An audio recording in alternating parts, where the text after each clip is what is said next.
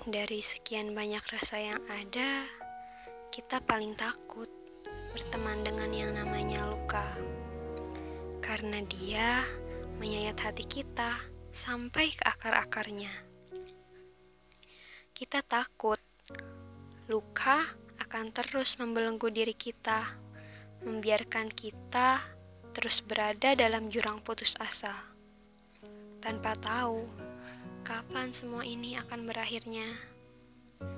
Tapi, tahukah kita, ribuan tahun yang lalu, ada salah seorang manusia yang sanggup berteman dengan luka.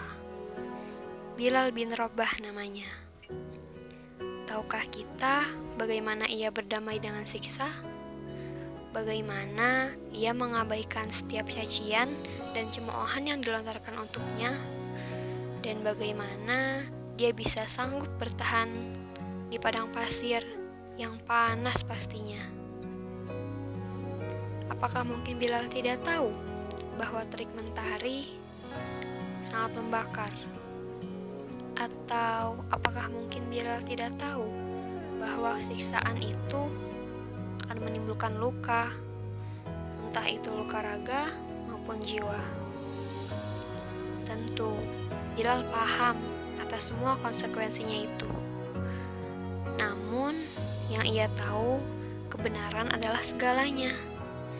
Keimanannya telah membuatnya bertahan begitu kukuh, walau dirinya terus dipecut dan ditindih batu tanpa jemu. Kala itu, iman telah menunjukkan kekuatannya. Iman telah menunjukkan keajaibannya dan tak ada satupun manusia yang mampu membantahnya. Lalu, apakah terbesit pertanyaan lain dalam benak kita? Bagaimana ia sanggup dan mampu berteman dengan luka? Kalau begitu, aku akan membisikkannya padamu. Jawabannya,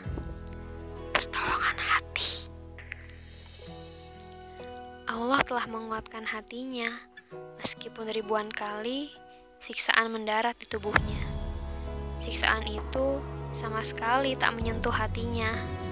Hatinya tetaplah terpaut dengan robnya, Allah.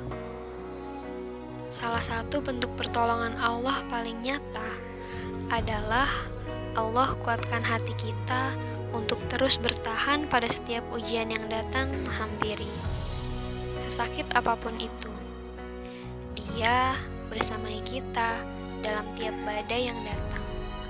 Dia kokohkan kita untuk tetap berdiri walau dengan tertatih.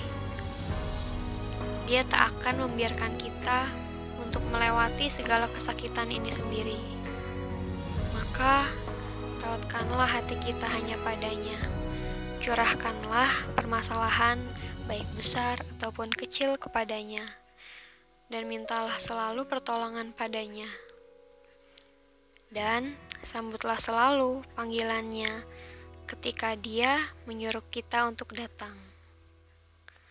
Hayya alal falah.